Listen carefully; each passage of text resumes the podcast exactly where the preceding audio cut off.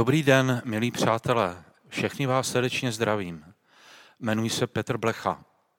V současné době působím jako farní vikář v Berouně a zároveň pracuji sedmým rokem v týmu spirituální péče ve fakultní nemocnici Motol v takzvané kategoriální pastoraci jako nemocniční kaplan. Právě se nacházím na Hračanském náměstí v okraji lokality, o níž svého času Jiří Stivín prohlásil, na hradě se žije pěkně tak, až z toho mozek měkne. O to více mě těší a věřím, že i vás, kteří právě teď posloucháte, lidsky, duševně i duchovně inspirativní a netoxický prostor Fortny, z něhož k vám mohu hovořit. Dovolte mi, aby se v tomto čase s odkazem na událost letnic, při níž z mrtvých stalý Kristus předal svého ducha, který vane kudy a jak chce, zamyslel nad tématem proměny, zrání a odpovědnosti. O vnitřní proměně, růstu a zrání se často hovoří jako o pohybu ze tmy do světla. Zní to hezky. Nicméně je pravdou, že tma a světlo nejsou oddělené, ale vyskytují se vždy společně. Samotné světlo oslepuje, jenom směs tmy a světla nám umožňuje vidět. K tomu, abychom viděli, potřebujeme stíny. Naše západní civilizace a kultura se dost dobře nenaučila, jak nést temnou stránku věcí. Zdá se, že ani v církvi se nám příliš nedaří nést její temnou část.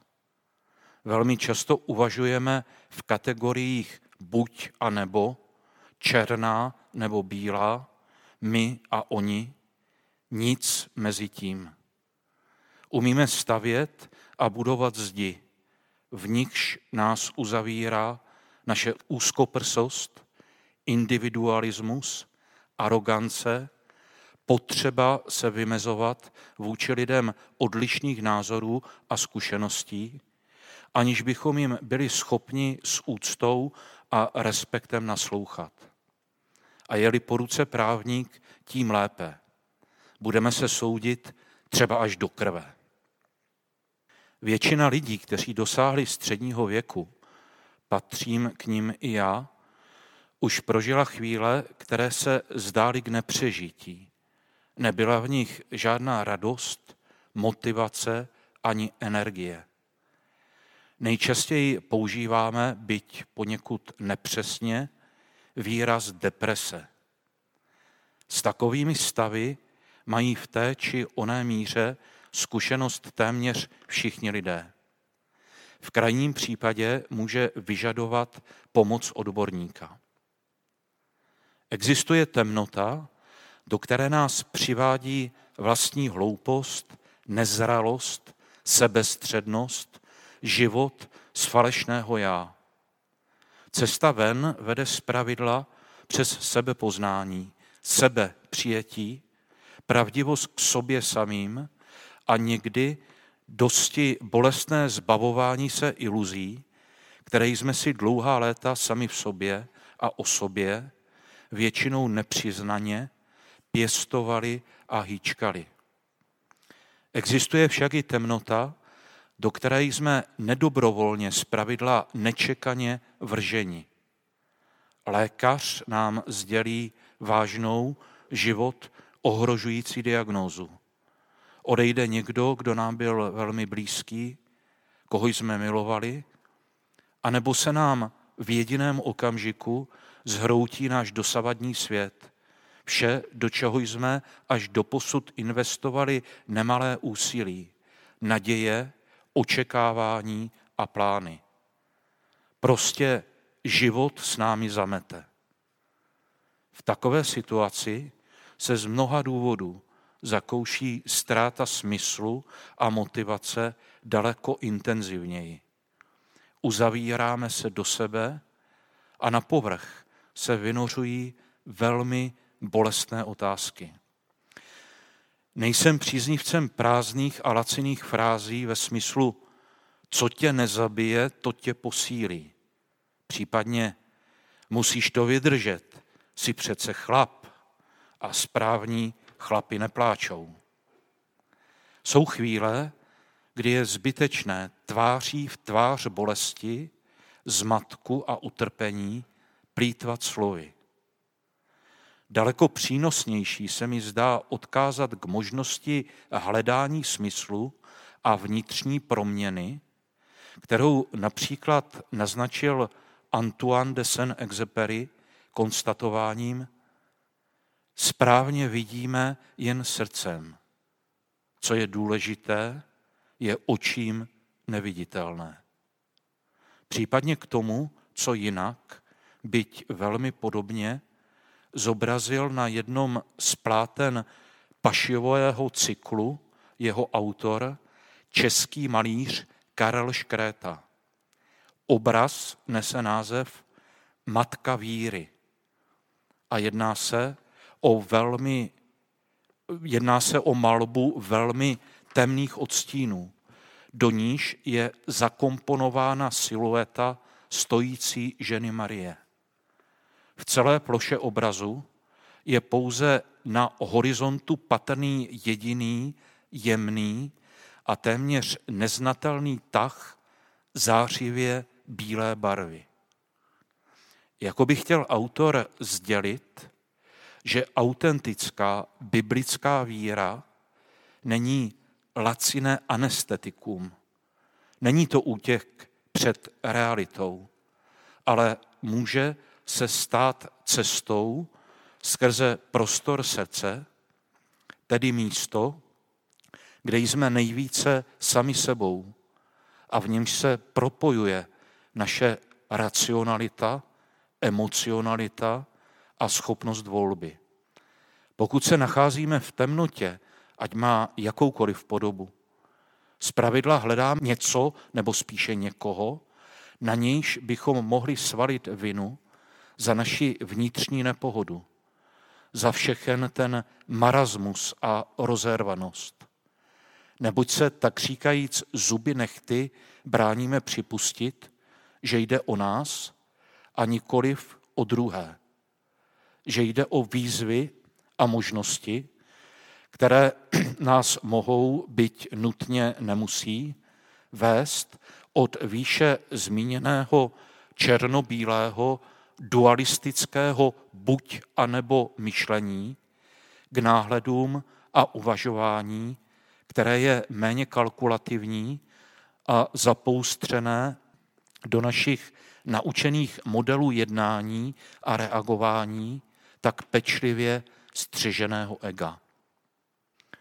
Když zakladatel psychoanalýzy Sigmund Freud popsal princip projekce, pojmenoval velmi přesně, k čemu mnoho století před ním zaměřil pozornost svých často nepříliš bystrých posluchačů rabi z Nazareta, Ježíš Kristus. První jim veřejně vyslovená výzva je řecké slovo v rozkazovacím způsobu. Metanoejte, které doslova přeloženo znamená změňte smýšlení, způsob, jak nahlížíte na realitu, jak se díváte, přemýšlíte a uvažujete sami o sobě i lidech kolem sebe.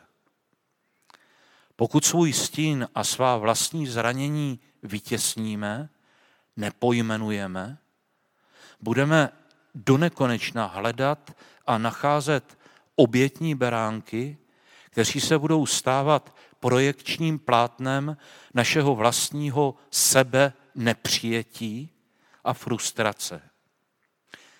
Starokřesťanský spisovatel Evagrius Ponticus už ve čtvrtém století píše Chceš-li poznat Boha, poznej nejdříve sám sebe. Poznání v sobě nese kvalitu a schopnost naslouchání a propojování. Na rozdíl od pouhé znalosti, tedy vědění, které se nezřídka vymezuje a uzavírá v sobě samém.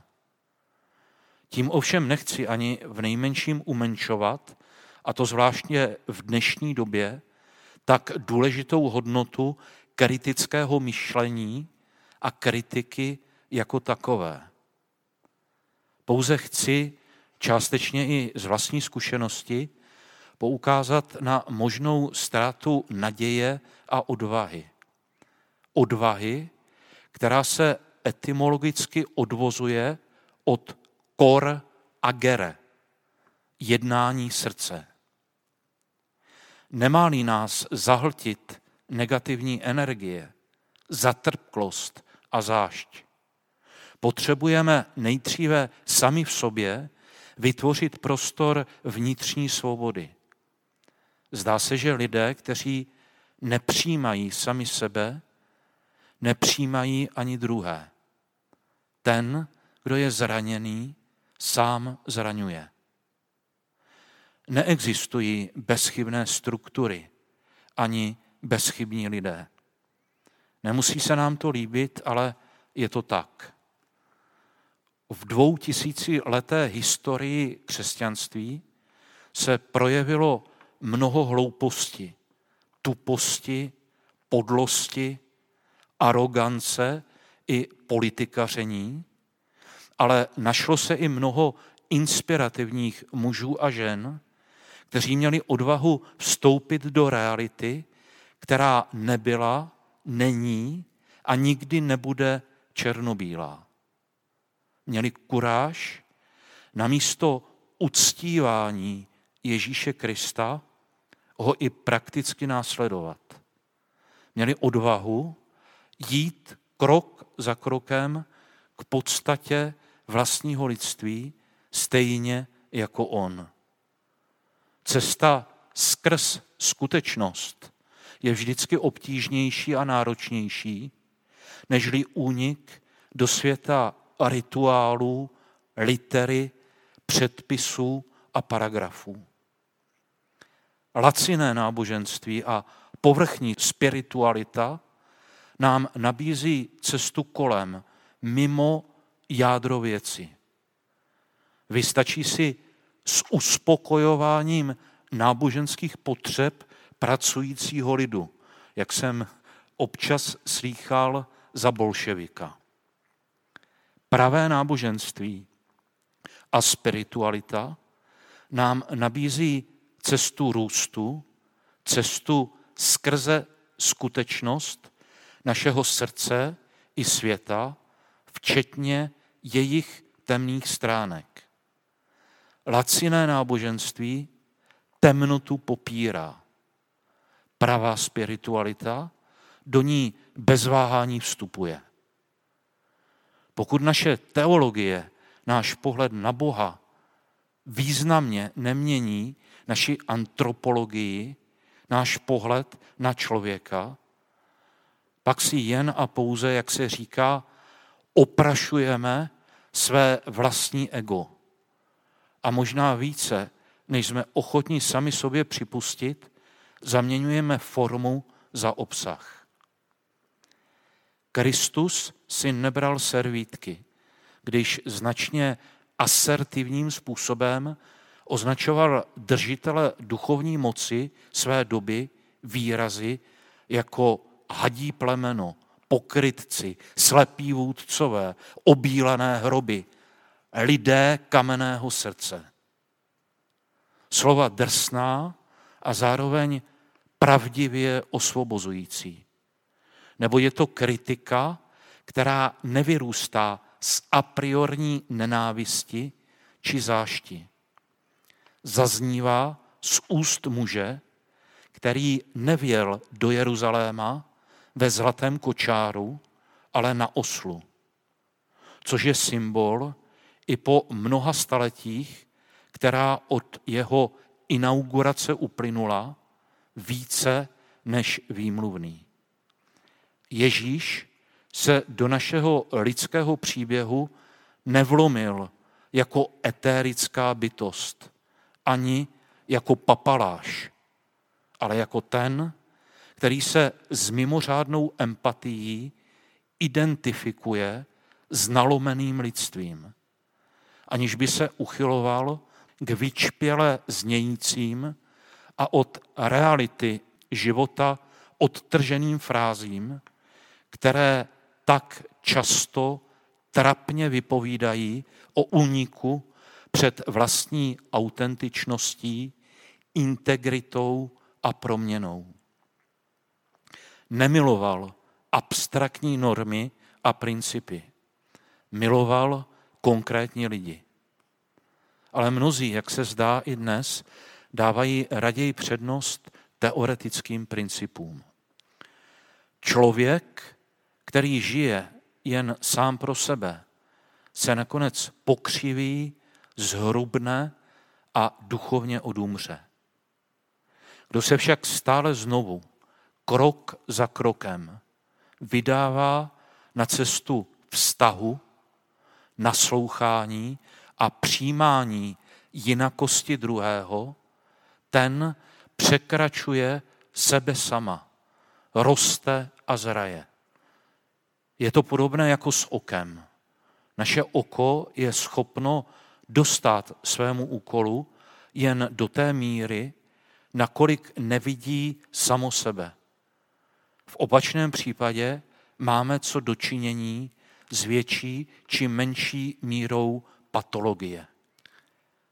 Poezie, umění, krása a s ní spojená schopnost úžasu nás odkazuje k vertikále našich životů, k hlubině tajemství, k tomu, který je neuchopitelný, nepojmenovatelný, nemanipulovatelný nikým a ničím, který vane kudy a jak chce.